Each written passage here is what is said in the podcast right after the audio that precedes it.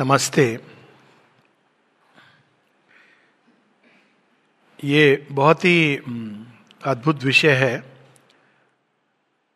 Fate chance necessity इसको यदि हम लोग हिंदी में वर्ड्स शब्दों का अर्थ निकालें तो फेट भाग्य चांस संयोग और नेसेसिटी आवश्यकता। अगर हम बाहर से देखें तो ये तीनों चीज़ें हम लोगों को अलग अलग लगती हैं। जीवन को अगर हम देखें तो जीवन में बहुत कुछ ऐसा होता है जिसके बारे में हम कहते हैं कि संयोगवश। संयोगवश क्यों कहते हैं? क्योंकि हमको समझ नहीं आता कि ऐसे कैसे हो गया। उसमें वे चीज़ें भी होती हैं जिनसे हमारा हृदय उस समय खुश होता है। वे चीज़ें भी होती हैं जिनसे हमें व्यथा होती है, पीड़ा होती है। और हम इन सब चीज़ों को संयोग कहकर टाल देते हैं। संयोग क्यों कहते हैं? क्योंकि वो हमारे एक लॉजिकल थिंकिंग के प्रोसेस में हमारे, हमने जो एफर्ट किया है, या हमने जो सोचा था इवन हमने जो चाहा था, उसके अनुसार नहीं हो रहा है। तो हम कहते हैं कि वो एक चांस है। बहुत सारी घटनाएँ हैं जीवन में जिनको हम चांस कहते हैं। एक दूसरी चीज़ होती है आवश्यकता। तो आवश्यकता वहाँ यह होती है कि हमें कुछ चाहिए, हमें किसी चीज़ की आवश्यकता है और हम उस दिशा में प्रयास करते हैं और हमको वो चीज़ प्राप्त होती है। तो संयोग और आवश्यकता के बीच में ये एक सूक्ष्म भेद है। संयोग उसे कहते हैं जहाँ हमारे अंदर कोई जागृत रूप में, कम से कम कॉन्शियस रूप में कोई आवश्यकता नहीं थी, लेकिन वो हमें मिल जाता है, प्राप्त हो जाता है। या हमने इसकी कल्पना नहीं की थी कि ऐसा होगा और वो अघटन घटना हमारे जीवन में घट जाती है।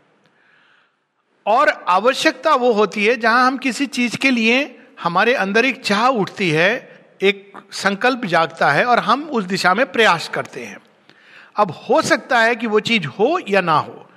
तो यहाँ पर यह प्रश्न है कि चांस क्या होता है और आवश्यकता क्या होती है, कहाँ से जागती है? हम ये कहते हैं कि मेरी ज़रूरत है, मेरी आवश्यकता है, मेरी इच्छा है, मेरे अंदर ये संकल्प है, लेकिन इसके पीछे कौन सी वो अवस्था है, कौन सी शक्ति है, कौन सी प्रोसेस है जो कार्य कर रही है, और इन सबको मिला करके जो अल्टीमेटली हमारे सामने जो चीज़ प्रेजेंट की जाती है, उसको कहते हैं भाग्य।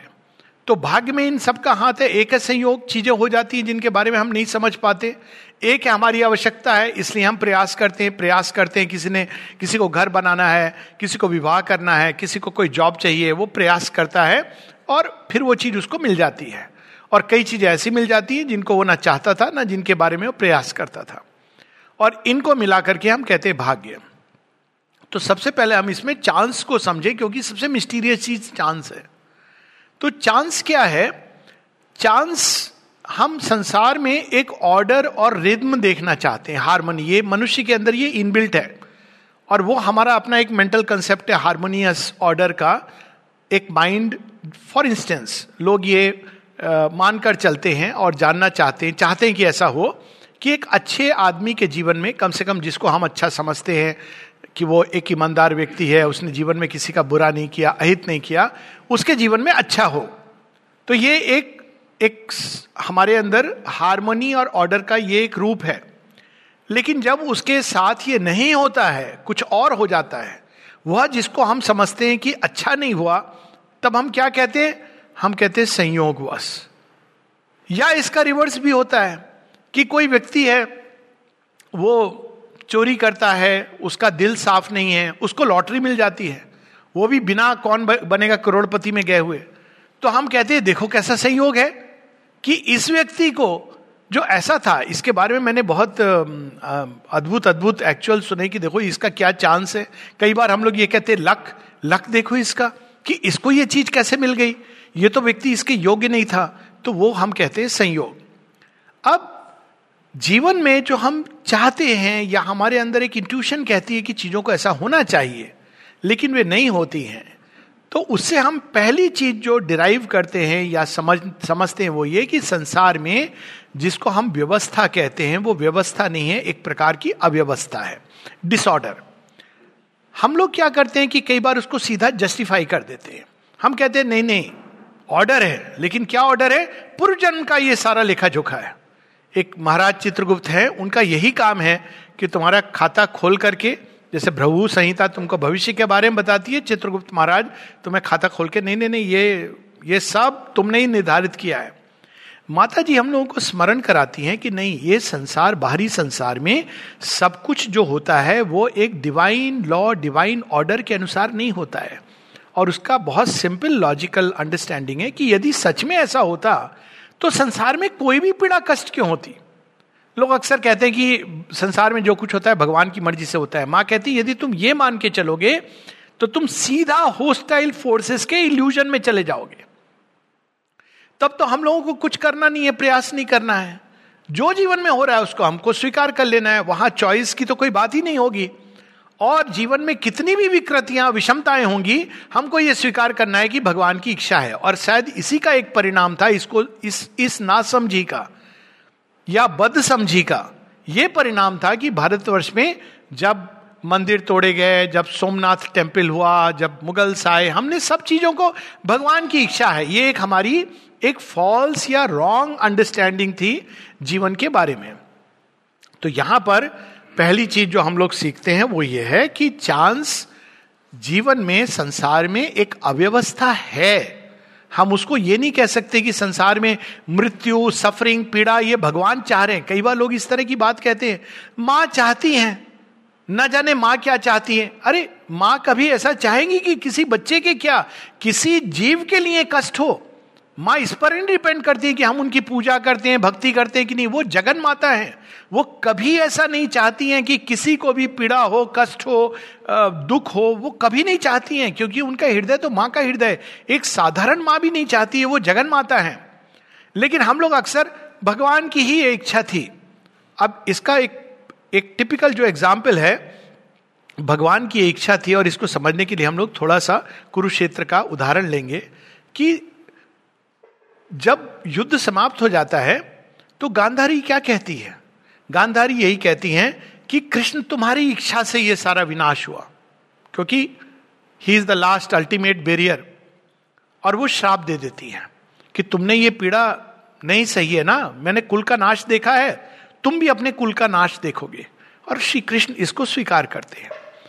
लेकिन अगर हम गहराई में जाएँ श्री कृष्ण स्वयं कहते हैं उनको पीड़ा होती है इस बात से कहते कि नहीं, ये कुरुक्षेत्र मेरे कारण नहीं है। मैंने तो कुरुक्षेत्र के कुछ दिन पूर्व तक अवसर दिया था कि ये नहीं हो। फिर भी ये कुरुक्षेत्र हुआ। ये बहुत अनफॉर्चुनेट चीज़ है। Shri Krishna never wanted the battle of Kurukshetra.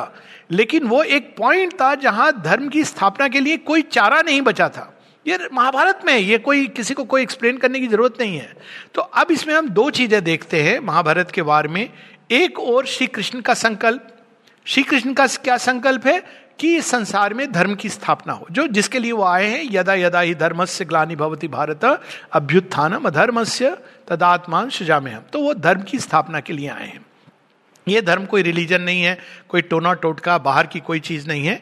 ये धर्म है कि जो unfolding of the law of truth Sanatan Dharma, कि वो अपने आप को जब अनफोल्ड करता है और एक नए युग में प्रवेश करता है तो वो एक नई चीज़ लेकर प्रस्तुत करता है हमारे सामने। श्री कृष्ण लाए थे the law of freedom and delight कि मनुष्य को आनंदित रह सकता है, केवल उसके अंदर ये सारा है, वो फ्री रह सकता है। वो जनमानस साधारण जीवन जीते हुए भी आनंदित रह सकता है। उसको कोई संन्यास लेने की ज़रूरत नहीं है, उसको कोई ये फिलॉसफी वो फिलॉसफी की ज़रूरत नहीं है और वो बड़ा सिंपल रास्ता बताते हैं गीता में। लेकिन मनुष्य को वो स्वीकार नहीं है और इसके लिए हर किसी को वो कहते हैं कि धर्म की स्थापना एक मैं ऐसा मॉडल जगह बनाना चाहता हूँ जहाँ पर मनुष्य इस एक सुंदर ढंग से जीवन जिए, लेकिन मनुष्य तैयार नहीं है, दुर्योधन रिफ्यूज करता है, सब लोग रिफ्यूज करते हैं, इसलिए कुरुक्षेत्र का बार होता है। अब इसको हम अपने नॉर्मल लाइफ में ले जाए। हम सबके अंदर एक संकल्प है। किसी से भी अगर हम पूछें, पूरे संसार में अगर हम एक वो क्या कहते हैं सर्वे करें कि भाई जीवन में क्या चाहते हो, शांति या अशांति? क्या उत्तर दो होंगे? एक ही उत्तर होगा। क्या चाहते हो संसार में? घृणा या प्रेम? उत्तर एक ही होगा। क्या चाहते हो संसार में? आनंद या पीड़ा? उत्तर एक ही होगा। क्या चाहते हो संसार में? अमृतत्व या मृत्यु? उत्तर एक ही होगा। क्या चाहते हो संसार में सौंदर्य या कुरूपता? उत्तर एक ही होगा। लेकिन रियल लाइफ में हम ये नहीं पारित कर पाते। हम कहते हैं हमको शांति चाहिए और बाहर निकलते ही हम पहले अपने अंदर में युद्ध शुरू करते हैं और जो पहला व्यक्ति मिलता है उसके साथ हम युद्ध शुरू कर देते हैं। तो ये क्यों है? ये विसंगति क्यों है? इसी विसंगति के कारण हमारे बाहर के जीवन में अव्यवस्था आती है। हमारे अंदर जो ओरिजिनल ब्लूप्रिंट है भगवान का शेरविंद जो house of the spirit new creation में बताते हैं ओरिजिनल ब्लूप्रिंट क्या है? यही है। विश्व बंधुत्व का ही ब्लूप्रिंट है हमारे अंदर। विश्व क्या सारी सृष्टि के बंधुत्व का ब्लूप्रिंट है। वसुदेव कुटुंबम का ब्लूप्रिंट है। लेकिन हम जैसे ही बाहर आते हैं तो हम कुछ और करते हैं और हम ही अपने विनाश का कारण बनते हैं।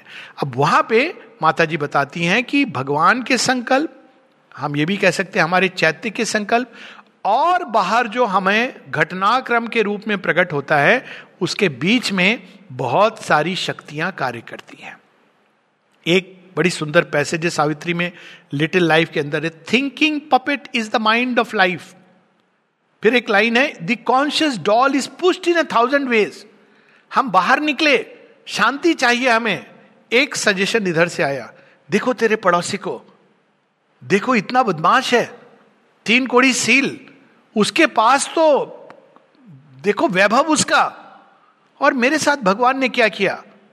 और हमने अपने अंदर में घृणा, अपने अंदर द्वेष, अपने अंदर क्लेश, कलह, अपने अंदर महत्वाकांक्षा ग्रीड इन सब चीज़ों को डाल लिया। क्या यह भगवान ने प्रेरित किया था? नहीं, भगवान ने प्रेरित नहीं किया था। A thinking puppet is the mind of life यहाँ हम जो कई प्लेयर्स हैं कॉन्शियसनेस की, जिसकी बात माशी अरविंद कहते हैं, लोग कहते हैं, ये जानने की ज़रूरत क्या है? जानने की बिल्कुल ज़रूरत है। अगर मुझे यहाँ से भुवनेश्वर जाना है या भुवनेश्वर से पौंडीचेरी आना है तो मुझे ये जानने की ज़रूरत है कि पौंडीचेरी कहाँ है और कैसा है। जब पहली बार मैं पौंडीचेरी आ रहा था तो मैंने मैप कंसल्ट किया, ये पता नहीं था पौंडीचेरी कहाँ है। तो मैंने देखा पौंडीचेरी के मैप में कि एक पौंडीचेरी मिला। मैंने कहा, ओह अच्छा सदन टिप। इतने में किसी ने कहा, एक और पौंडीचेरी है। मैंने कहा अच्छा। फिर देखा, तीन पौंडीचेरी है। I am not joking in that time map there were three Pondicherries and I didn't know which Pondicherry to go अब उस समय अनफॉर्चुनेटली गूगल बाबा थे नहीं कि आप क्लिक करो और सारे आपको पॉसिबिलिटीज आ जाए। मैंने कहा, ये तो गुत्थी हो गई कि ये तीन पौंडीचेरी भगवान मज़ाक कर रहे हैं। क्या है? तो एनीवेज वो पता चला कि वो माहे और एक और जगह है, उसको भी पौंडीचेरी, क्योंकि वो पौंडीचेरी के अंदर आता है but this the main Pondicherry.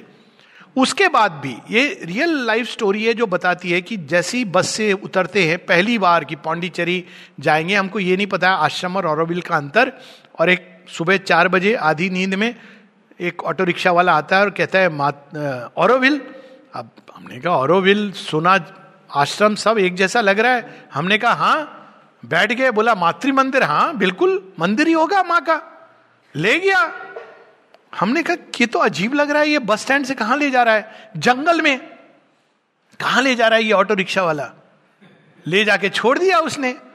कहा ले आए हो भैया? मातृ मंदिर? अब हमको वहाँ मंदिर ही नहीं कोई दिखाई दे रहा है। एक तो मातृ मंदिर कंस्ट्रक्शन में था। दूसरा, वो मंदिर कहीं से नहीं लगता है कंस्ट्रक्ट होके भी, पर उस समय तो कंस्ट्रक्शन में था। अब हम देख रहे हैं, और खैर, उसको पैसे वैसे दे दिए, चला गया। कहाँ है मातृ मंदिर? आप देखिए, दूसरा प्ले शुरू होता है। एक फ्रेंड सज्जन उधर से आते हैं। Is a story illustrative of how things work एक हमने देखा, एक आदमी पहली बार ज़िंदगी में देखा, निक्कर पहने, ऊपर बनियान भी नहीं है। दृश्य जी। अब हम एयरफोर्स में बहुत हम डिसिप्लिन व्यक्ति, ये कैसा, ऐसे इंसान कपड़े पहनते हैं। वो अच्छा अपना जॉगिंग करता हुआ आके वो रुक गया हमारे सामने और उसने तो मातृमंत्र वगैरह कुछ नहीं पूछा पूछा ब्रेकफास्ट तो हमने कहा, भूख तो लगी है। Typical example of how forces work चले गए हम, हमने ब्रेकफास्ट कर लिया। तो ब्रेकफास्ट कर लिया, हम पैसे देने गए। तो उन्होंने कहा you are staying in any guest house no तो बोला okay there is a guest house यार बता दिया उसने सेंटर गेस्ट हाउस तो हमने कहा, ठीक है, हम रह जाएँगे तो पैसे तो ले लो। कहते नहीं नहीं गेस्ट हाउस में चार्ज हो जाएँगे। हम बड़े इंप्रेस्ड हुई यार, क्या जगह है? ऐसा आदमी है? ऐसे तो हमने सुना नहीं था भारतवर्ष में। तो हम चले गए गेस्ट हाउस चार्ज हुए, दो दिन पूरा औरविल घूम के आए। आश्रम के इतना नज़दीक आए, जो नेहरू स्ट्रीट पर एक बार औरविल बुटीक होती थी, अब पता नहीं, बरसों से मैं गया, महीनों से गया नहीं हूँ, शायद अभी भी है। तो वहाँ तक पहुँचे, लेकिन आश्रम जैसी जगह है, वहाँ नहीं मालूम। हम वापस आगे बड़े खुश कि औरविल देख के आए, आश्रम होके आए। किसी ने हमें कहा था कि आप जरा एक लेडी थी, उनसे मिल लेना डाइनिंग रूम में। हमने डाइनिंग रूम में पूछा, वहाँ किसी को नहीं मालूम वो लेडी है। खैर, हमने कहा, लेडी से क्या मिलना हम आगे, मज़ा आ गया, घूम लिए, हम चले आए। अब देखिए स्टोरी कैसे अनफोल्ड होती है, जो नेसेसिटी और ये सारी चीज़ें इस कहानी में आ गई। तो क्या आई कि हमारे अंदर हम कैसे आए थे? कोई चीज़ गाइड हमने औरविल के बारे में सुना ऐसी एक रेडियो प्रोग्राम में, ये सब एक बहुत लंबा घटनाक्रम है, उसे मैं नहीं जा रहा हूँ। फोर्सेस सजेस्ट कर रही थी, पर साथ ही हमको ये भी कि नहीं नहीं तीन तीन जगह पौंडीचेरी है, कहीं भी चले जाओ। इट वॉज़ लाइक हम टूरिज़्म के लिए जाना चाहते हैं तो कहीं भी चले जाए हाउ डज इट मैटर लेकिन हम आश्रम के लिए तैयार नहीं थे, और कारण ये था कि मेरे अंदर एक बहुत बड़ा एग्नोस्टिक था, कि भाई, भगवान भगवान है। कोई देवी देवता मनुष्य उनका स्थान नहीं ले सकता है। अवतार हमारी वाइफ के अंदर नहीं था, अवतार तो होते ही नहीं है। तो अब हम दोनों माथा टेकना सवाल नहीं उठता है कि माथा टेके। तो ये भगवान को पता था, उनको हमारी नेसेसिटी पता थी कि इसको हम सीधा आश्रम ले जाएँगे तो ये हुक नहीं होगा। इसको दूसरे हुक से हुक करते हैं। ऐसी जगह ले जाते हैं जो इसको बहुत अच्छी लगेगी। और वास्तव में औरविल में सबसे अच्छी चीज़ मुझे ये लगी मूर्ख मूर्ख मैं को, कि अरे, कितनी अच्छी जगह है। इन्होंने अपने गुरु के ऊपर भी कोई ये नहीं बनाया कि एक रिलीजन बना दिया। बड़े खुश होके आए कि एक समाधि भी नहीं है शेरविंद की। वाओ, ये कहते हैं बींग फ्री फ्रॉम रिलीजन आप लोग हंस रहे होंगे जब मैं नेक्स्ट टाइम पहुँचा, वो भी एक चाँद हो। समाधि गया और सिर रखा, मैंने कहा, मूर्ख, तू समझ रहा था कि ये समाधि है ह्यूमन गुरु ऐसा बड़ा मूर्ख था, लेकिन भगवान को पता थी मूर्खता और वो वहाँ ले गए। अब देखिए इन सबके पीछे क्या है। संकल्प ये है भगवान का कि पहुँचना है। क्यों? मेरी सोल भी इसको पुकार रही है। मेरे अंदर यही प्रॉब्लम थी रिलीजन के साथ और एग्नोस्टिसिज्म की सब मुक्ति की बात करते हैं, ये स्वार्थ है। मुझे मुक्ति नहीं चाहिए। पर्सनल एक्सपीरियंस में आनंद मिलेगा तो मुझे ये लगता था, ये भी स्वार्थ है। मैं आनंदित होऊँगा, वो लोग पीड़ा में रहेंगे, मुझे ये भी नहीं चाहिए। कैंसल्ड फिर ये लगता था कि ये पूजा पाठ करके भगवान प्रसन्न हो जाते हैं तो मैंने कहा, ये तो बड़ी गलत बात है। भगवान को तो वैसे ही प्रसन्न रहना चाहिए। ये भी गलत बात है तो ये भी हमको नहीं चाहिए। तो भगवान ने कहा था, तुझे तो अब मैं ही चाहिए। ये सब तू छोड़ चुका है। तो इस कारण दिमाग के अंदर एक एग्नोस्टिसिज्म थी। लेकिन ड्रीम यही था कि संसार सुंदर बने। इसीलिए I was discarding all other philosophy सब पढ़ करके डिस्कार्ड कर दिया था, क्योंकि कोई भी संसार को परफेक्ट बनाने की बात नहीं करता था। तो भगवान ने कहा, इसी डोर से अब मैं प्रवेश करूँगा। और विल में आप जाइए तो सब जगह आपको जाती cradle of a new world cradle of a new world बाद में आपको पता चलेगा कि ये क्रेडल क्या। लेकिन आप cradle is cradle it's not new world cradle मतलब पालना। बच्चा एक अलग चीज़ है, पर क्रेडिल बड़ा अच्छा लगा, एक नया जगत। मतलब प्रवेश करते ही कि एक नया संसार आ गया। तो हमने कहा, सही जगह आ गए। नेसेसिटी मेरी सोल की नेसेसिटी के अनुसार भगवान ने इवेंट्स को पुश किया। सजेशन आ रहे थे हर तरह के। फॉर्चुनेटली कोई एडवर्स सजेशन नहीं आया। हालाँकि वो भी एक आया था। मेरे एक कजिन ब्रदर ने कहा कि नहीं नहीं, वहाँ आश्रम में तो ये होता है, वो होता है, ऐसे कुछ भी। तो अब ये फोर्सेस का प्ले है। ना जीवन में हम किस फोर्स को अनुमति देते और वो कोई ज़रूरी नहीं, बाहर से आए? अंदर से ये सजेशन आ सकता है। आश्रम जाने की क्या ज़रूरत है? भगवान तो सर्वत्र है। मेरे माता पिता ने ये सजेशन दिया। जिनको हम आदरणीय मानते, आश्रम जाने की क्या ज़रूरत है? भगवान तो अंदर है, आप योग अंदर करो। बिल्कुल लॉजिकल बात है। और रैशनल माइंड को तो सही लगता है कि भाई, भगवान अंदर है, आश्रम जाने की क्या ज़रूरत है? सब कुछ उन्होंने लिख दिया है। लेकिन इन सजे अगर मैं इस सजेशन को मानकर सच मान लेता तो वो हालाँकि मेरे माता पिता से आया है, या कोई सजेशन ऐसे भी किसी के दिमाग में आ सकता है। मैं ऐसे लोगों को जानता हूँ जो आश्रम पांडिचेरी आए नहीं।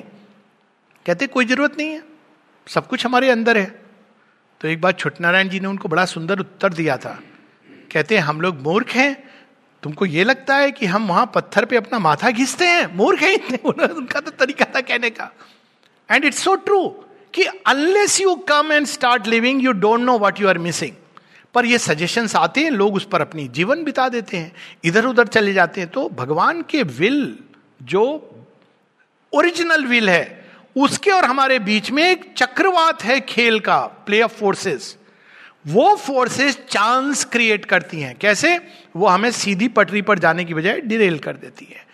They bring into man the incoherencies of fate एक अच्छा व्यक्ति था, भगवान के रास्ते पर चल रहा था, उसको कोरोना क्यों हो गया?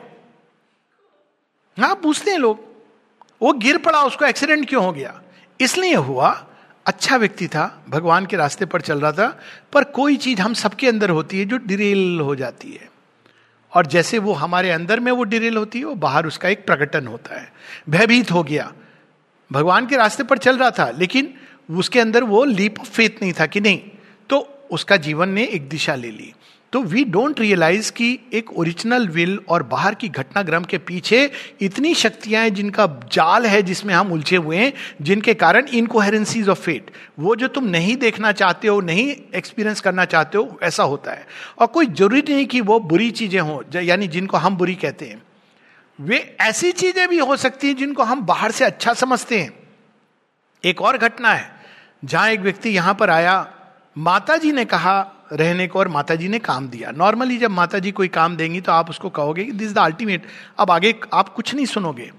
लेकिन माता जी जब फ़िज़िकल बॉडी त्यागती हैं या रूपांतरित होती हैं तो उस व्यक्ति को एक ऑफ़र आता है गवर्नमेंट ऑफ़ इंडिया का। और वो उस काम को छोड़कर चला जाता है जिसको माँ ने दिया हुआ है। आप देखिए इनकोहेरेंस ऑफ़ फेट ये अच्छी चीज़ के रूप में आ रही है। और कैसे सजेशन आती है कि, अरे तुम माता जी का बहुत काम करोगे। माता जी जब आपको डायरेक्टली कोई काम दे रही है, उससे बढ़कर क्या काम हो सकता है? अगर वो कहें, बाथरूम साफ़ करो तो उससे बड़ा कोई काम नहीं है। वो जानती हैं।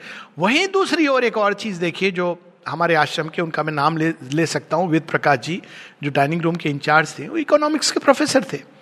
और उनको काम मिला था डाइनिंग रूम में। किसी ने उनसे कहा आपका तो ये बेस्ट यूटिलाइजेशन नहीं है कैपेसिटीज का। आप तो इतने पढ़े लिखे व्यक्ति हो। डाइनिंग रूम में क्या कर रहे हो? तो कहते हैं यू नो माँ को पता है कि मेरे लिए क्या ज़रूरी है। यही काम मेरे प्रोग्रेस के लिए ज़रूरी है।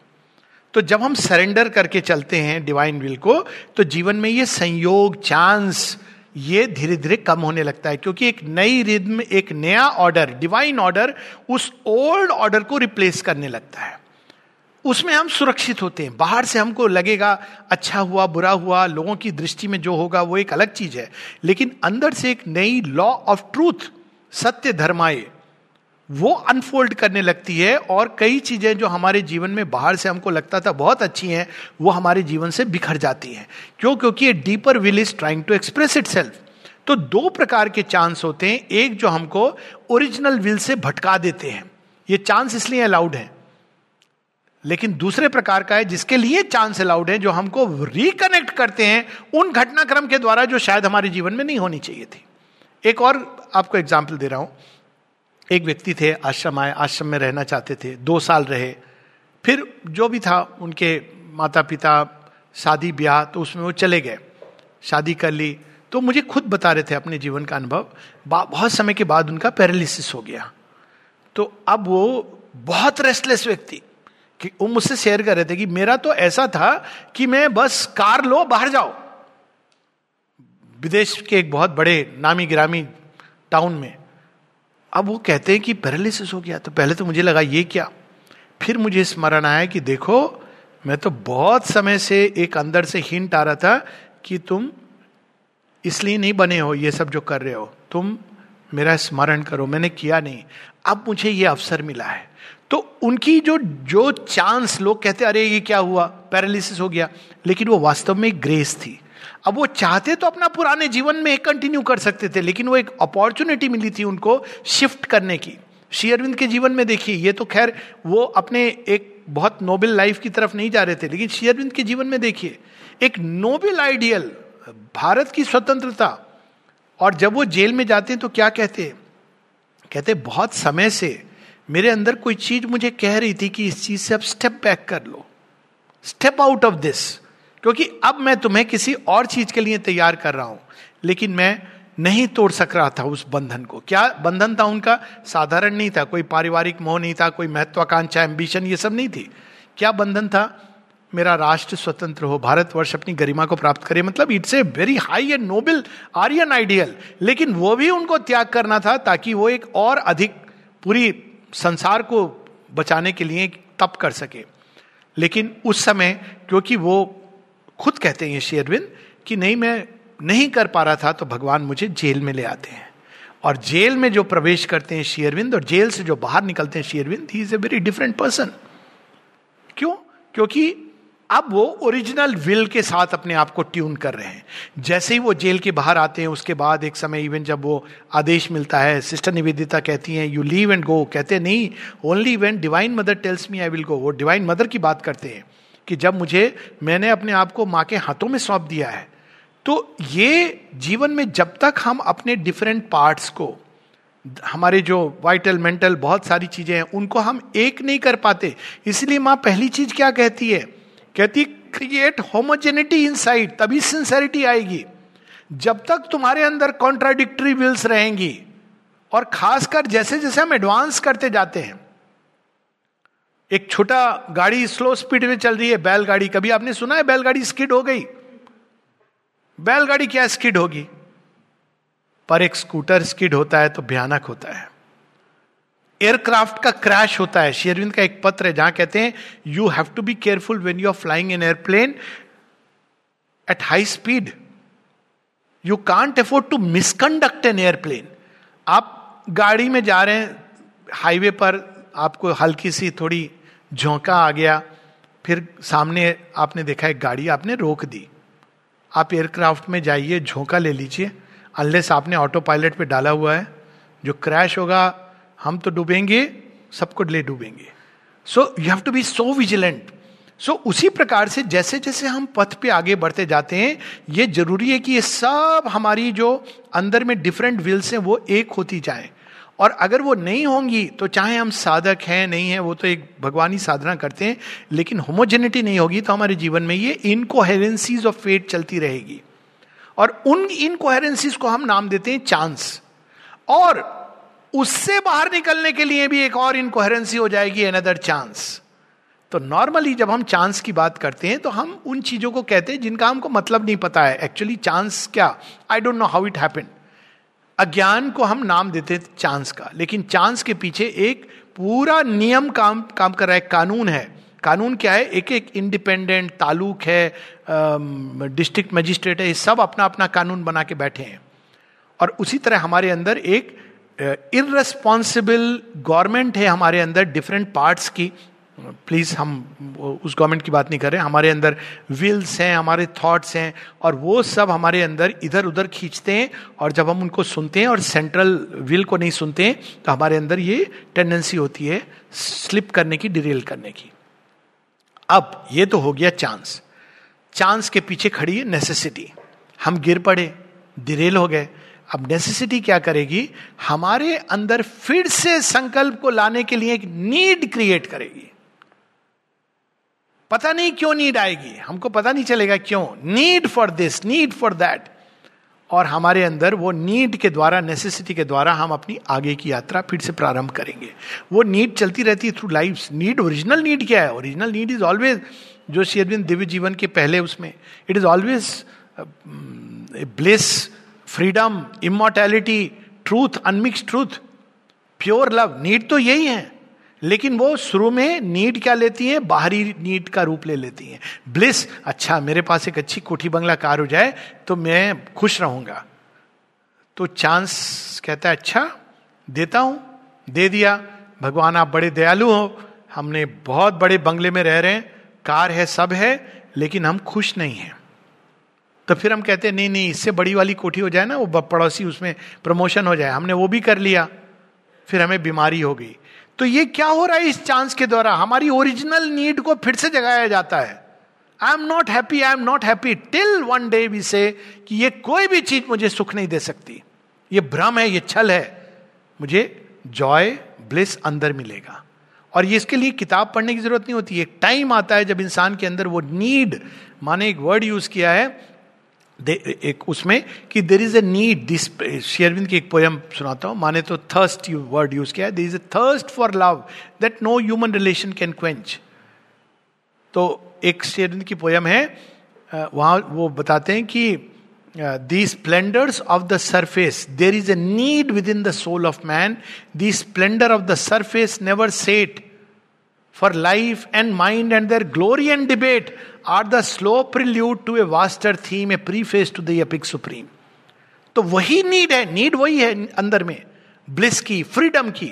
फ्रीडम की नीड कैसे बाहर से रूप ले, लेती है? Disobedience I will not listen God हो, कोई हो। करूँगा मैं अपनी मर्ज़ी की। तो नीड होती फ्रीडम की। ये नहीं पता है कि फ्रीडम वही दे सकते हैं। By obeying the divine will we will arrive at freedom पर अब चांस क्रिएट करके हमको वापस उस नीड की ओर बार बार तो चांस क्या कर रहा है? उस ओरिजिनल नीड को वापस ला रहा है रीओरिएंट कर रहा है रीओरिएंट कर रहा है। वो जीपीएस का काम कर रहा है। स्ट्रेंजली हम रास्ता भटकते हैं, एक नीड आ जाती है। वो नीड हमको वापस रीओरिएंट करती है रीओरिएंट करती है रीओरिएंट करती है। और इन तीनों, दोनों के पीछे क्या खड़ा है? भाग्य। तो भाग्य के बारे में शेरविंद कहते हैं fate is truth working out in ignorance भाग्य इन दोनों को यूज़ करता है। ग्रीक का बड़ा सुंदर कंसेप्ट है। शेरविंद एक जगह कहते हैं N K is the engine of N K N N N K is our own choice तो भाग्य क्या करता है? वो हमारी इस केओस अंदर में जो है, उन दोनों को यूज़ करता है। सामने में ऐसी चीज़ें प्रकट करेगा कि अल्टीमेटली जो हमारा ओरिजिनल पर्पस है, जो विल है, हम उस दिशा में मुड़ते चले जाए। तो भाग्य actually there is nothing like good fate और bad fate there is only fate and that fate ये गुड और बैड हम कहते हैं। फेट क्या कर रहा है? हमें वापस ट्रूथ की ओर ले जा रहा है। कौन सा ट्रूथ वो ट्रूथ जो हमारे अंदर एम्बेडेड है, जिसके लिए हमने जन्म लिया है। वही एकमात्र ट्रेजेडी उसको नहीं सुनना। तो fate is truth working out in ignorance आगे बताते O king the events that meet thee on the road though they smite thy body and soul with joy and grief are not thy fate हम कहते हैं, दुर्भाग्य हो गया। देखो बेचारे को। कुरना हो गया, दुर्भाग्य हो गया। मृत्यु हो गई, दुर्भाग्य हो गया। क्या पता वो किस नई अवस्था में आएगा? और सुंदर बन के आएगा। रिसेंटली में एक एक सर्कुलेट कर रहा था एक वो, जिसमें लोग कह रहे हैं, अरे, उस व्यक्ति को किसी भी तरह मृत्यु से बचाना है। बेस्ट अरे कौन जाने कि मृत्यु के द्वार से गुजर कर वो एक नवजात शिशु के रूप में आगे की प्रगति करेगा? मतलब हम उसको प्रगति नहीं करने देंगे। Fate is truth working out in ignorance O king the events that meet thee on the road though they smite thy body and mind with joy and grief are not thy fate फिर fate क्या है? The goal the road thou choosest are thy fate अब देखिए यहाँ element of choice है। Chance में choice नहीं है। हो गया। चॉइस है किसकी? हमने एक सजेशन को सुना था। हमारे अंदर कॉन्ट्राडिक्टरी विल थी। तो कार्मिक लॉ में कहते हैं ना कि वो देखो देखो देखो चार जन्म पहले ये नहीं है। अगर हम ध्यान से अपने अंदर गहराई में जाएँगे तो हम देखेंगे हमारे अंदर कोई चीज़ थी जो एक तरह का एक्सपीरियंस ढूंढ रही थी या कुछ उसको चाह थी तो वो एक दिन ऐसे निकल के आ, आ रही है। माँ एक जगह कहती है कि not everything comes from God it comes from sometimes concealed desires कोई चीज़ आपके जीवन में घटित हो गई तो लोग कहते हैं, देखो, भगवान ने दी। माँ कहती no they can come from concealed desires तो बहुत सिंसेरिटी चाहिए देखने को कि ये कंसील डिज़ायर से आ रही है कि रियली भगवान की गिफ्ट है। और माँ उसका एक सिंपल उदाहरण देती हैं। यदि कोई चीज़ तुम्हारे जीवन में आती है तो तुम एक क्षण को देखो, अगर वो तुम्हारे जीवन में नहीं रहेगी वो चीज़ तो तुम्हें क्या रेस्टलेसनेस होगी? कि मुझे चाहिए चाहिए चाहिए। अगर तुम्हारे अंदर रेस्टलेसनेस हो रही है और कोई पार्ट कह रहा हाँ मुझे चाहिए। नहीं मिलेगा तो मैं पीड़ा में रहूँगा, कष्ट में रहूँगा। तो ये मान कर चलो कि ये भगवान की तरफ़ से नहीं आ रही है डिज़ायर की तरफ़ से आ रही है। क्योंकि चीज़ें बहुत अच्छी भी आ सकती हैं। लेकिन यदि तुम स्थिर भाव से हो, जब वो आती है तो तुम ग्रहण करते हो कि ये माँ का प्रसाद है। और उसको तुम माँ के प्रसाद के रूप में टर्न करते हो ऑफ़र करते हो।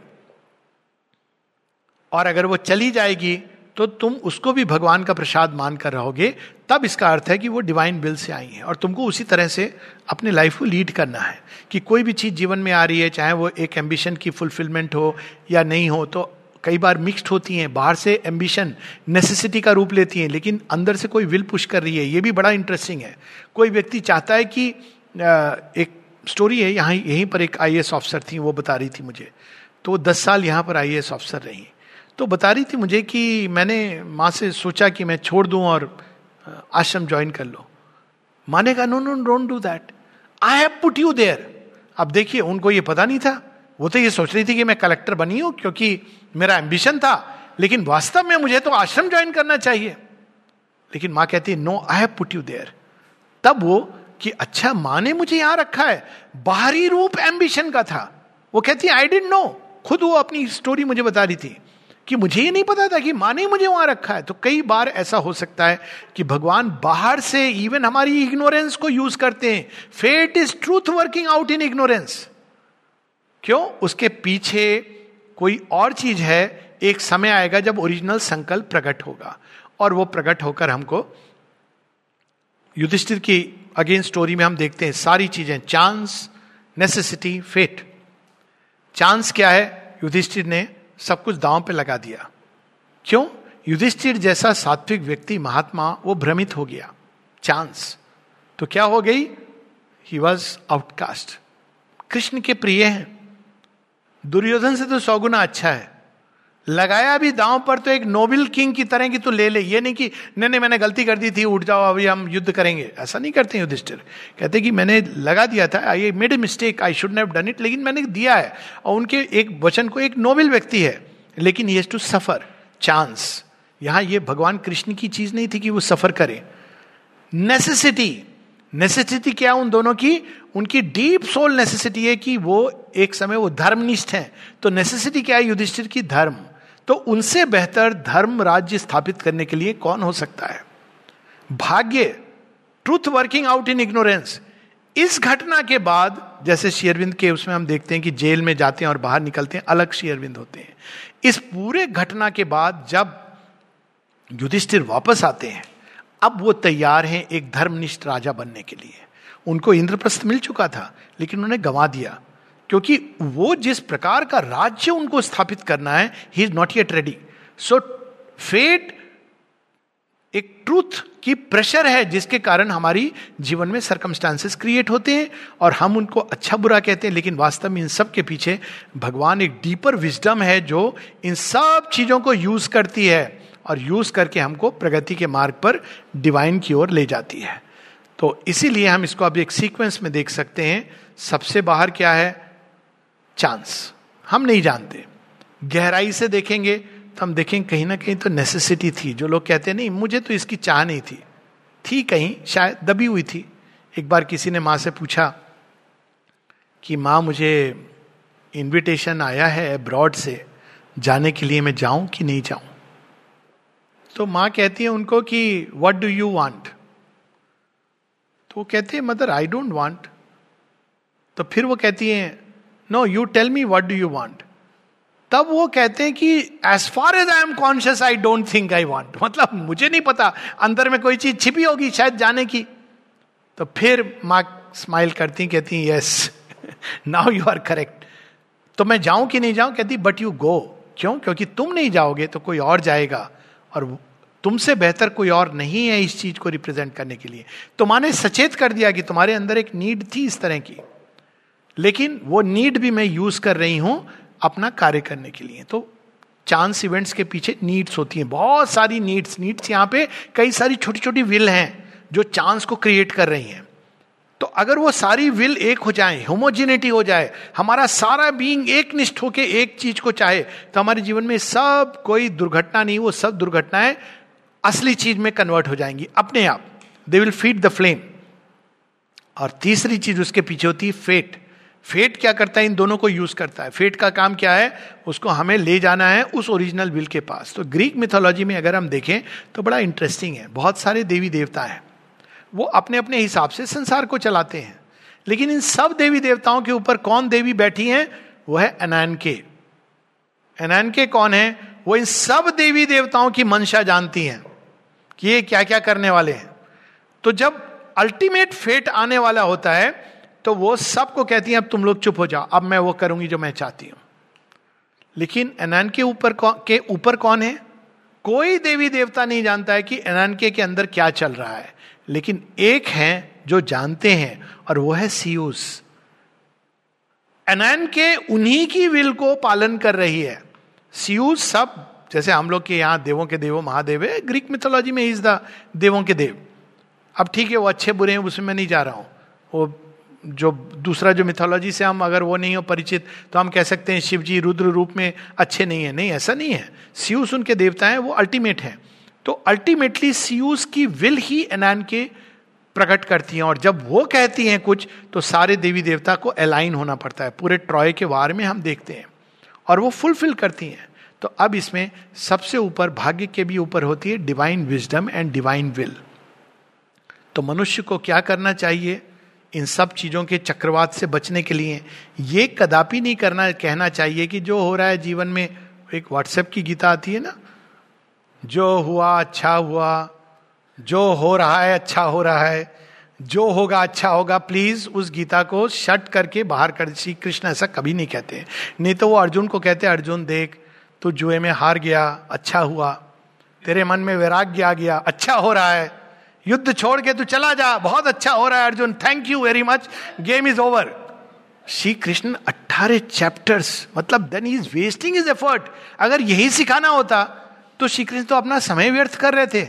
कदापि नहीं, जो हुआ अच्छा नहीं हुआ। माँ से किसी ने पूछा is it always the best that happens माँ कहती है well all that we can say कि whatever had to happen has happened but the best is a relative best given the circumstances मनुष्य की इग्नोरेंस कॉन्ट्राडिक्टरी विल्स वेल ये best था जो हुआ लेकिन इससे भी बेहतर बेस्ट हो सकता था उससे भी बेहतर और भी बेस्ट हो सकता था बेस्ट क्या है डिवाइन विल का संसार में प्रकट होना व्यक्ति के अंदर समष्टि के अंदर लेकिन चूँकि संसार उसके लिए तैयार नहीं है इसलिए हम संसार में चांस डिसऑर्डर केओस ये देखते हैं जिस दिन संसार डिवाइन विल की ओर अलाइन हो जाएगा और ये सब चीज़ें अलाइन करने के लिए हो रही हैं। कम से कम एक ग्रुप ऑफ़ ह्यूमन बींग्स हमको चिंता नहीं करनी है कि लाखों लोग, करोड़ों लोग अलाइन होते कि नहीं। हमको सवा सौ करोड़ और हंड्रेड थाउज़ेंड करोड़ की चिंता नहीं करनी है। लेकिन कम से कम कुछ लोग शेयरविंद ने कहा था हंड्रेड मैन जो खड़े होकर केवल ये कहें कि हमारे जीवन में let thy will be done process है। लेकिन एक टाइम आएगा जब संसार में इन लोगों के कारण डिवाइन विल प्रकट होने लगेगी और संसार अपने आप ऑर्डर रिद्म हारमोनी की ओर बढ़ता चला जाएगा। और वो ऑर्डर और रिद्म और हारमोनी डिवाइन विल डिसाइड करेगी डिवाइन विजडम ना कि हमारी इग्नोरेंस और इसी के लिए हम देखते हैं कि सुप्रामेंटल ट्रूथ कॉन्शियसनेस की आने की विशेष महत्व है। क्योंकि मनुष्य तो करे ना करे, कोई फोर्स होनी चाहिए जो मनुष्य के अंदर नेसेसिटी क्रिएट कर दे सुप्रामेंटल ट्रूथ की, एक ट्रूथ विल की। और वो सुपरमाइंड अपने ढंग से using everything chance fate circumstance वो क्या कर रही है? वो हमारे अंदर नीड क्रिएट कर रही है थर्स्ट क्रिएट कर रही है ऑफ़ ए ग्रेटर परफेक्शन तो जैसे जैसे वो हमारे अंदर नीड क्रिएट होगी, हमारी विल एक होगी, वैसे वैसे संसार बदलता जाएगा हारमोनियस बनता जाएगा, सुंदर बनना, बनता जाएगा। इसमें कोई दुर्घटना नहीं होगी। इसमें कोई ऐसी चीज़ नहीं होगी जिससे लगे कि पीड़ा हो। भगवान नहीं चाहते हैं पीड़ा हो। भगवान मंगल में है। वो चाहते हैं कि सबका कल्याण हो। लेकिन ये प्रोसेस है। और शेयरविंद ट्रुथ कॉन्शियसनेस को लाए हैं इस हेतु। और अगर ट्रुथ कॉन्शियसनेस बहुत वो लग रहा है तो हम लोगों के लिए उन्होंने एक सिंपल सरल मार्ग दिया है। और वो मार्ग है to surrender to the mother and say let thy will be done let thy will be done let thy will be done इससे बड़ी कोई प्रार्थना, कोई मंत्र नहीं है। इसी के साथ सावित्री की कुछ पंक्तियाँ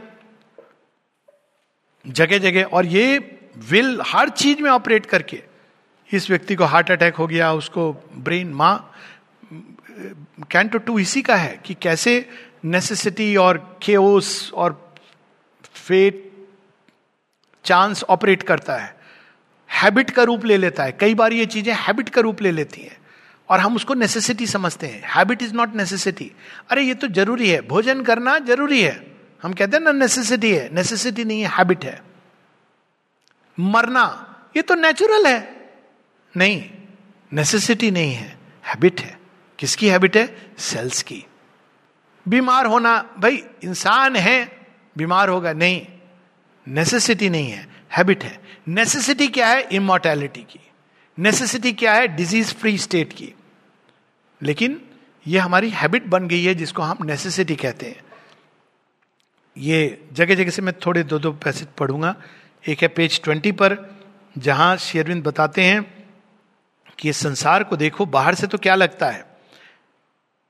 और the figure of the world reveals the science of a tight chance repeating her old steps it circles around matter's binding post किसी वैज्ञानिक से पूछो, उसको हार्ट अटैक हो गया, क्यों हुआ? बोलेगा आर्टरी ब्लॉक हो गई। क्यों ब्लॉक हुई? अरे, क्या हुआ? हो जाती है। बुढ़ा हो गया था कोलेस्ट्रोल होगा। तो अगर आप पूछोगे, लेकिन कोलेस्ट्रोल क्यों बढ़ा, क्यों ब्लॉक हुई? कहेंगे, देखो, हो जाती है, सब में होती है। कोई नई बात नहीं हो रही है। लेकिन हम सुनेंगे हैबिट है नेचर की। इस तरह से। Nature need not act like that लेकिन ऐसा लगता है a random series of inept events आप किसी डॉक्टर से पूछ के देखो डॉक्टर साहब, वैसे वो बहुत अच्छा आदमी था, बहुत दिलेर था, उसको हार्ट अटैक कैसे हो गया? डॉक्टर कहेंगे, ये बात आप रिलीजियस प्रिस्ट से पूछो। आप जाएँगे पंडित के पास, पंडित, अब उसको अपनी कमाई करनी है डॉक्टर का अपना हो गया हिसाब किताब। पंडित कहेगा, राहु कालम मंगल दोषम क्या करना होगा? पूजा करो, हवन करो, इतने पैसे मेरे पास रख दो। आप वहाँ भी पैसे कर, दोबारा हार्ट अटैक हो गया। पंडित जी से ये क्यों हुआ? फिर से हो गया। राहु काल हम कोई, राहु पर हमने कोई कब्जा किया हुआ है। तो आप एक स्पिरिचुअल व्यक्ति के पास जाएँगे, आप ही कुछ करो। तो कहेंगे कुछ नहीं, कर्मों का हिसाब किताब है। देख, पिछले जन्म में इसने कितने लोगों का हार्ट अटैक करवाया था। आज इसका हो गया। इसमें क्या बात है? तो फिर आप जाएँगे माँ शेरविंद के पास कि, ये तो तीनों चीज़ें बड़ी कुछ मतलब नहीं लग रहा। कहेंगे, मैं जानती हूँ it is nothing but habit ये संसार अभी अज्ञान के अंतर्गत चल रहा है। लेकिन मैं चाहती हूँ कि ये सब कुछ नहीं हो। संभव है माँ? हाँ संभव है। अब यहाँ पर हम देखते हैं कैसे संभव है। ऐसा प्रतीत होता है। Random series of inept events यही विज्ञान बोलता है ना, हो गया, इसमें क्या तुम सोच रहे हो इतना? हो गया, हो जाता है, किसी को भी हो जाता है। हम लोग भी कई बार बोल देते हैं, जब पेशेंट बार बार पूछता है तो अपना अज्ञान क्रोध में बदल जाता है डॉक्टर का, कि क्यों नहीं होगा? तुम तो बहुत खाते थे कोलेस्ट्रॉल तो कहता बेचारा कि डॉक्टर साहब, मैं ऐसा कुछ नहीं करता था। मैं तो कुछ ऐसा नहीं करता था, मैं तो रोज एक्सरसाइज करता था, रोज सुबह उठ के नियम से जाता था, मैं पूजा पाठ भी करता था। तो डॉक्टर अंत में अब अज्ञान है ना, क्रोधित हो रहे हैं, कहते हैं अच्छा चलो मेरे पास टाइम नहीं है। ये दवाई ले लो। तो ऐसा प्रतीत होता है। डॉक्टर लोग मानते नहीं है हाँ कि मैं नहीं जानता हूँ। भगवान के बाद वही आते हैं ना। तो कैसे मानेंगे? वो तो ये भी डिक्लेयर कर देते, भगवान नहीं है। क्योंकि भगवान हो ना हो, डॉक्टर तो है। So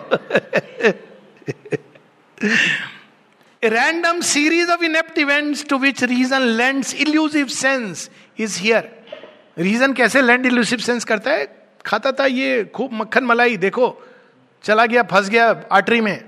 दूसरा आपके पास सुमो रेसलर या पंजाब का सरदार जी आ जाएँगे, मोटी तोन ले कहते हैं, मैं तो खूब खाता हूँ, अस्सी साल का हूँ, कुछ नहीं हुआ। अब तीसरा व्यक्ति पतला सुकड़ा कहेगा, डॉक्टर साहब, मुझे भी हो गया बाय दी वे मैं तो कुछ भी नहीं करता हूँ। लेकिन reason lands illusive sense is here और दी एम्पेरिक लाइफ इंस्टिंक्टिव सच तो डॉक्टर क्या कहेगा? हाँ मैंने सौ लोगों को स्टडी किया, उसमें नाइन्टी लोगों को ऐसा होता है, दस लोग इसमें इधर उधर हो जाते हैं। तो अब हो गया एक्सप्लेनेशन अब आप क्या कहोगे इसका? बेल कर्व की थ्योरी आ गई। और a vast ignorant mind colossal work ये सारा संसार में ये ऐसे ही है। इसमें सब ऐसे ही होता है रैंडमली होता है। इससे निकल जाओ, वही अच्छा है। लेकिन but wisdom comes and vision grows within इस सब के पीछे एक विजडम है। और वो कैसे आती है? The nature's instrument crowns himself for king अभी नेचर का इंस्ट्रूमेंट कौन बना हुआ है? सोल जहाँ नेचर ले जाती है, वो चला जाता है। वो कहती है, उधर चला जा, उधर चला गया। इधर चला जा, इधर चला गया। एक समय सोल मास्टर होती है नेचर की। जब हम नेचर के मास्टर होते हैं, तब हम भाग्य के भी मास्टर होते हैं। क्योंकि तब हम उन सारी फोर्सेस के मास्टर होते हैं जो भाग्य को वीव करती हैं। He feels his witnessing self and conscious power. His soul steps back and sees the light supreme. A Godhead stands behind the brute machine. ये सारा संसार एक यंत्रारूढ़ी माया की तरह चल रहा है लेकिन इसके पीछे कौन खड़े मायाधिपति Shri Krishna God had stand behind the brute machine this truth broke in in a tramp of fire victory was won for God in man the deity revealed its hidden face तो ये fate और chance हमको भी वो discover करना है अपनी life में। और यहाँ पर कुछ लाइंस और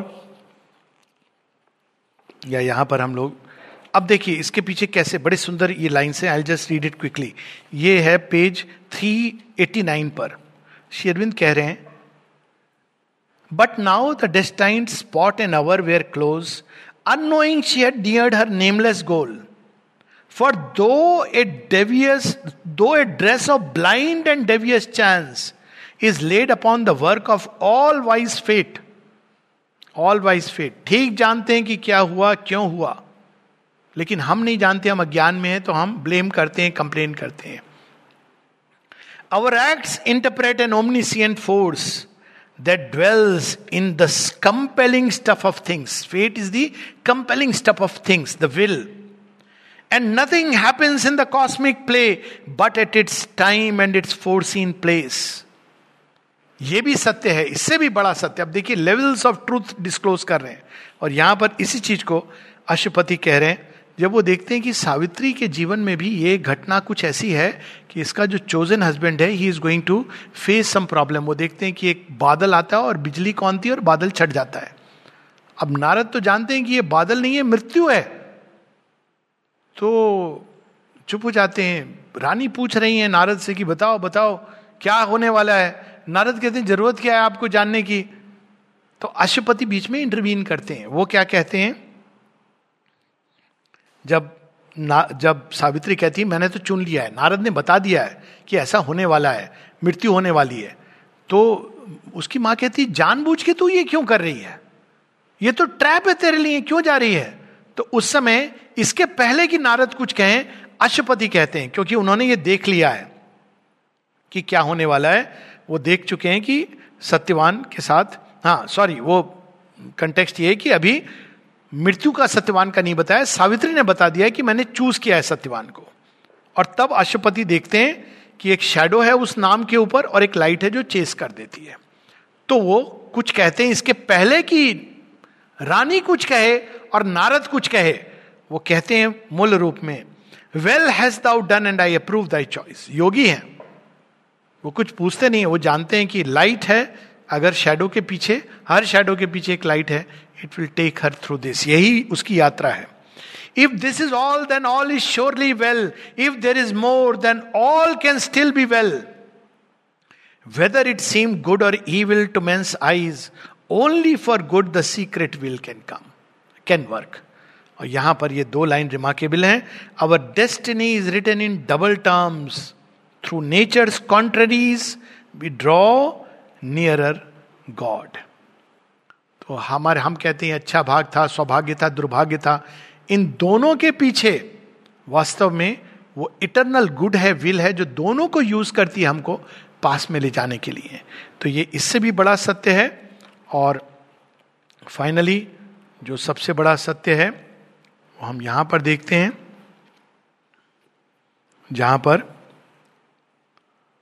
अशुपति को वाणी सुनाई देती है कि हमारे पास ये दो चॉइसेस होती हैं। एक हम अज्ञान के जीवन में जिए तो हमारे जीवन में ये सब होता रहेगा। चांस होगा, फिर नेसेसिटी फिर कोई और चांस होगा, या हम डिवाइन विल को अपने को अलाइन करें। ये हमारे पास दो चॉइसेस हैं। तो यहाँ पर शेयरविंद हम लोगों को क्वेश्चन कर रहे हैं page 370 O force compelled fate driven earth born race unfortunately हमको ऐसे मार्ग से गुजरना पड़ता है। O petty adventurers in an infinite world बने हो अनंतता के लिए, लेकिन सीमित में सुख, सुखी हो। सीमित सुख देगा ही नहीं, वो तो चला जाएगा। शेरविंद ये बताते हैं कि blows come on all human beings because वो अटैच्ड होते हैं, किसी कर्म के कारण नहीं। अटैच्ड होते हैं हम स्मॉलनेस से। स्मॉलनेस चीज़ें हैं, लेकिन उनको भी ये मानकर जब हम चलें कि वो भगवान की हैं, तब हम वैसे नहीं जुड़ेंगे। हम उनके साथ रहेंगे लेकिन हम उनसे क्लिंग नहीं करेंगे and prisoners of a dwarf humanity how long will you tread the circling tracks of mind around your little self and petty things but not for a changeless littleness were you meant not for vain repetition where you built out of the immortal substance you were made. Your actions can be swift revealing steps. Your life a changeful mould for growing gods अब दो destiny operate कर रही है। एक ignorance में operate कर रही है और एक हायर डेस्टिनी है जो नॉलेज में ऑपरेट कर रही है। अब यहाँ पर उसका वर्णन आता है। A greater destiny waits you in your front this transient earthly being if he wills can fit his acts to a transcendent scheme authors of earth's high change, to you it is given to cross the dangerous spaces of the soul and touch the mighty mother stark awake and meet the omnipotent in this house of flesh. तो ये दो destiny है हमारे पास हम चाहें तो ignorant destiny को lead करें जिसमें ये सारी चीज़ें हैं या हम डिवाइन विल के साथ to tune in to that transcendent scheme एक हमारा एजेंडा ईगो एजेंडा डिज़ायर का agenda which creates chaos and confusion और एक है greater agenda the divine agenda जो हमको harmoniously beautifully through ordered in a nice divine order हमको हमारे ग्रेटेस्ट फुलफिलमेंट की ओर ले जाएगा let thy will be done O mother let thy will be done O mother let thy will be done O mother thank you नमस्ते हाँ हाँ एक क्वेश्चन ले लेते हैं। हम्म। Karma is only a mechanism कर्म क्या है? वो फेट चांस नेसेसिटी से कैसे रिलेट होता है? तो कर्म के पीछे एक संकल्प होता है। संकल्प हम जिसको संकल्प कहते हैं वो हमारे अंदर बहुत सारे छोटे छोटे संकल्प बहुत सारे सजेशंस हमारे अंदर आते हैं। थॉट का रूप लेते हैं इमोशन का रूप लेते हैं बहुत सारे रूप लेते हैं। जब हम उसको, अब यहाँ से कर्म शुरू हो गया थॉट के लेवल पर ही वो कर्म शुरू हो गया। अब एक ऊर्जा हमारे अंदर जागृत हुई जो एक डायरेक्शन ले रही है। जब हम फाइनली उसको एक फाइनल पाथवे दे देते हैं तो वो हमारा एक कहते हैं कर्म हो गया। अब वो एक एनर्जी जो बाहर गई है, वो अपना कोर्स रखेगी। तो अगर हमने ये कर्म एक अज्ञान की अवस्था में डिजायर्स के इंपल्शन में, हर तरह के सजेशन के अंदर किया है तो उस कर्म का प्रतिफल होगा जो सुख देगा फॉलोड बाय दुख। लेकिन दुख कृपा होगी और सुख शायद बहुत अच्छी चीज़ नहीं होगी। क्योंकि वो क्या करेगा हमको? वो आएगा हमको रिओरियंट करने के लिए ओरिजिनल संकल्प की ओर। तो अगर हम इसकी पूरी मैकेनिज्म देखें तो हम क्या होगा? उस कर्म कर्म फल के थ्रू लर्न करेंगे। कोई चीज़ लर्न करेगी। हो सकता है हमारा बाहरी मन करे, कहे कि अरे भगवान क्यों? उन्होंने मेरे why the divine is playing spoil sport लेकिन वो वास्तव में स्पॉइल स्पोर्ट नहीं है, वो ट्रू स्पोर्ट है। चूँकि हमने वो कर्म इग्नोरेंस और डिज़ायर और ईगो के इंपल्शन में किया था तो वो एक फॉल्स नेसेसिटी जैसे कुछ लोग कहते हैं ना, हमको शराब पीने की हमारी नीड है नीड नहीं है, वो आर्टिफिशियल चीज़ है। ऐसी ही नीड धन कमाने की होती है, नहीं, ये तो ज़रूरी है, ज़रूरी नहीं है, नशा है। हर चीज़ एक प्रकार का वो नशा है। तो अब हम उस दिशा में जाते हैं तो उसका परिणाम होता है। तो वो परिणाम ये नहीं होता है कि बुरा अच्छा पाप, पुण्य, ये नहीं है। वो परिणाम इस प्रकार का होता है कि वो हमको, हमारी सोल को अल्टीमेटली अवेकन करेगा। अगर हम बहुत लकी हैं तो ऐसा झटका देगा कि हम अचानक जाग जाएँगे, अरे, हम ये क्या कर रहे हैं? और अगर भगवान थोड़ी देर के लिए दृष्टि कहीं दूर किए हुए हैं तो हमको सुख मिलेगा। हम बोलेंगे, अरे, भगवान बड़े दयालु हैं। दयालु नहीं है। अभी उन्होंने देखा नहीं है। तो इसलिए हमारे जीवन में सब अच्छा हो रहा है, जिसको हम कहते हैं। तो कर्म होगा, अज्ञान में किया हुआ कर्म, जो इग्नोरेंट ह्यूमन विल के अंदर किया हुआ कर्म है, उसका परिणाम दुख होगा ही होगा। या तो सुख के बाद होगा या कुछ समय के बाद होगा। और वो दुख वास्तव में हमको रीओरिएंट करेगा टूवर्ड द ग्रेटर विल अब हो सकता है कि जब दुख हो तो हम इंस्टेड ऑफ़ रीओरिएंटिंग लर्निंग हम वापस उसी चीज़ में चले जाएँ। हम कह, नहीं नहीं, इस बार तो चांस वाइज अच्छा नहीं हुआ। नेक्स्ट चांस हम लेंगे। अब की तो पक्का होगा, लेकिन अगर हमने खुद को चेंज नहीं किया है तो नहीं ठीक होगा। We have to change to have it work out एक स्टोरी कई बार मैंने इसका ज़िक्र भी किया है कि हमारे एक सज्जन जिनको जानता हूँ तो उन्होंने पाँच बार विवाह किया। और पांचवी बार तो मेरे से विटनेस बना मैं। तो मैंने उनको कहा भी, मुझे विटनेस तो पंद्रह दिन लास्ट किया। क्यों? क्योंकि वो खुद को नहीं बदल रहे हैं। वो चाहते हैं कि बाहर में वो व्यक्ति बदला हुआ हो। रेडीमेड परफेक्ट परफेक्ट परफेक्ट हम खुद को नहीं बदलेंगे तो हमारे कर्म का वही फल होगा। क्योंकि वो प्रतिफल क्या बता रहा है? कि वी चेंज विद इन और जिस दिन हम स्वयं को बदल देंगे तो हम देखेंगे कि जैसे जैसे हमारे अंदर की विल ट्रूथ के साथ अलाइन हो रही है तो वही कर्म, उसका फल बिल्कुल भिन्न हो रहा है। तो अल्टीमेटली जो law of karma it's a law of learning and progress and that learning and progress is not a mental learning हालाँकि जिसका माइंड खुला हुआ है तो माइंड में भी लर्निंग होगी but it's a law of the soul's evolution through failure and fall as much through victory and gains तो ये है in a nutshell the law of karma it's a law of learning and progress it's not a law of reward and punishment तो अगर हम ignorance में और इसीलिए if you want to succeed know the game well so the game कर knowledge तो यही कि अल्टीमेटली एक ही विल है संसार में सुप्रीम विल तो उससे अलाइन कर लो तो बस पंजाबी में बोलते ना, बल्ले बल्ले। वाह वाह। अलाइन नहीं करो, होगा। जब आएगा कष्ट तो बोलो, भगवान अच्छा आपने ये याद दिलाया मुझे। भूल गया था मैं। तो this is the law of karma इसका रिवार्ड पनिशमेंट से कुछ लेना देना नहीं है। गुड कर्मा बैड कर्मा अगर गुड और बैड के हिसाब से तो अर्जुन को श्री कृष्ण बहुत भयंकर कर्म करने के लिए कह रहे थे। घोर कर्म। अर्जुन भी कहते हैं, आप कैसे भगवान हो? मैं मानता हूँ भगवान हो। आप कह रहे हो कि युद्ध, तू गुरु का वध कर, अपने बड़े लोगों का वध कर, कुल का नाश हो जाएगा। आप कैसे भगवान हो? तो तो बैड कर्मा हुआ। तो कृष्ण जी कहते हैं कि बैड गुड की बात नहीं है। मैं तो ये व्हाट्सएप वाले कृष्ण जी हैं, ओके? बट ये एसेंस है उनका। वो कहते हैं, संसार में एक ही संकल्प है, और वो संकल्प आज के समय पृथ्वी पर मैंने धारण किया है।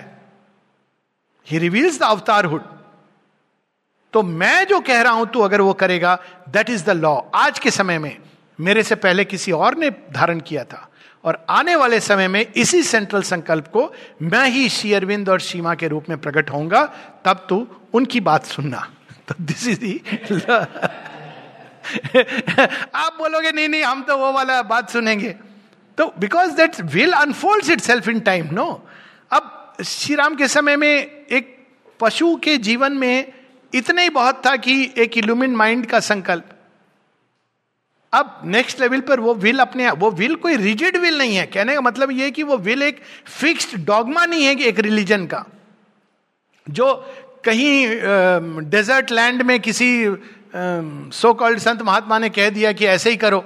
अरे, वहाँ के लिए ठीक था। जो लोग बड़े ब्रूटल हैं, उनको कहा, पाँच बार बैठ करके भगवान को याद करो। अब वो एक दूसरे का खून खराबा कर रहे हैं तो यही कर ले। लेकिन अब क्या संकल्प है? अब ये नहीं है, पाँच बार आप बैठ करके एक भगवान का याद कर लो, संध्या वंदन कर दो, जनेऊ धारण कर लो। अब भगवान ने ये सब तोड़ डाला। कहा, तू नित स्मरण कर, सदैव स्मरण कर, हर क्षण मेरा स्मरण कर। श्री कृष्ण ने भी ये कहा, और मेरे संकल्प के हिसाब से जी बिकॉज़ अब मैं यहाँ एक नई सृष्टि लाने वाला हूँ। तो will has to our will has to attune to the divine will यही सावित्री में है कि अगर if our human will can attune to the divine will will be no more problem और सारी जो योग में सिखाया जाता है discipline Sadhana process ultimately end result is this कि attune yourself to the divine will if you look closely विस्तार में मैं नहीं जा रहा हूँ उसके और उसको हम लोग कुछ लाइन सावित्री की, जिससे हम लोग समाप्त भी कर सकते हैं। Way of fate and problem of pain में ही है। जब वो नारद प्रारंभ करते हैं बताना तो वो क्या कहते हैं? यही कहते हैं। जब रानी कहती है कि कैसा संसार है? मेरी बच्ची ने तो कभी कुछ गलत नहीं किया। ये उसके साथ क्यों हो रहा है? अब गलत किया होता तो वो कह देती ना कि अरे, पाप का तो परिणाम ये होगा। अब सावित्री के जीवन में कहा से? वो तो निष्कलंक, निष्पाप, जिनके मन के अंदर आज तक कभी किसी कोई और सत्यवान नहीं आया। That is Savitri. जिसने जीवन में जो वर्ण किया, वो वर्ण किया। उसके पहले किसी को वर्ण नहीं किया, बाद में किसी को वर्ण नहीं किया। That was the love she embodied इसीलिए जब सती की बात करते हैं तो सावित्री की बात होती है। एक क्षण के लिए उन्होंने अपने हृदय में किसी और को आने नहीं दिया सिवाय the first and last is Satyavan और उनपे उन्होंने इटर्नल को देखा। तो जब वो कहती हैं, रानी तो नारद क्या बताते हैं? O queen thy thought is a light of the ignorance it's brilliant curtain hides from thee god's face Thy mind's light hides from thee the eternal's thought. Thy heart's hopes hide from thee the eternal's will. Earth's joys shut from thee the immortal's bliss. There, thence arose, thence rose the need of a dark, intruding God, the world's dread teacher, the creator, pain, for where ignorance is, there suffering too must come. Last में क्या कहते हैं pain is the hammer of the gods to break a dead resistance in the mortal's heart His slow inertia is of living stone. If the heart were not forced to want and weep, his soul would have lain down content at ease and never thought to exceed the human start and never learned to climb towards the sun. अब इसको अगर हम पढ़ें तो लगता है कि pain is a grace and a blessing and pleasure is भगवान भूल गए? This is how it is तो karmic law is been very much misunderstood Shri Krishna ने भी ये नहीं कहा है जो हम लोग कार्मिक लॉ को इंटरप्रेट करते हैं। ये सब बाद में ह्यूमन बींग्स ने अपने, जैसा भगवान होना चाहिए, वैसा, अरे, मेरे पड़ोसी ने मेरे साथ अन्याय किया, उसको पनिशमेंट मिलना चाहिए। तो भगवान ऐसा है, वो, उनको रिवार्ड पनिशमेंट के अलावा कोई नहीं, काम सूझता। भगवान किसको रिवार्ड और पनिशमेंट देंगे? कोई दूसरा है क्या उनके लिए? क्या वो अपने को ही कहेंगे, मैं अपनी उंगली को दंडित कर रहा हूँ नहीं, वो अपनी उंगली को हील करेंगे। उस हीलिंग प्रोसेस में दर्द होता है। ये संसार उनकी आउटर बॉडी है। हम सब उनकी एक एक सेल हैं। इस भाव में हमको जगना है और जीना है। इनफैक्ट कर्म की ओरिजिन कहाँ से है? श्री कृष्ण स्वयं कहते गीता में कि मैंने ही प्रारंभ किया है। कर्म की ओरिजिन तो सृष्टि के प्रारंभ से है। हम सब तो उसके छोटे छोटे पीस हैं। अब हम उस ओरिजिनल संकल्प को फॉलो करेंगे, अपने कर्म को अलाइन करेंगे तो वंडरफुल नहीं अलाइन करेंगे तो chance necessity and everything else thank you नमस्ते थैंक यू थैंक यू सबको, नमन।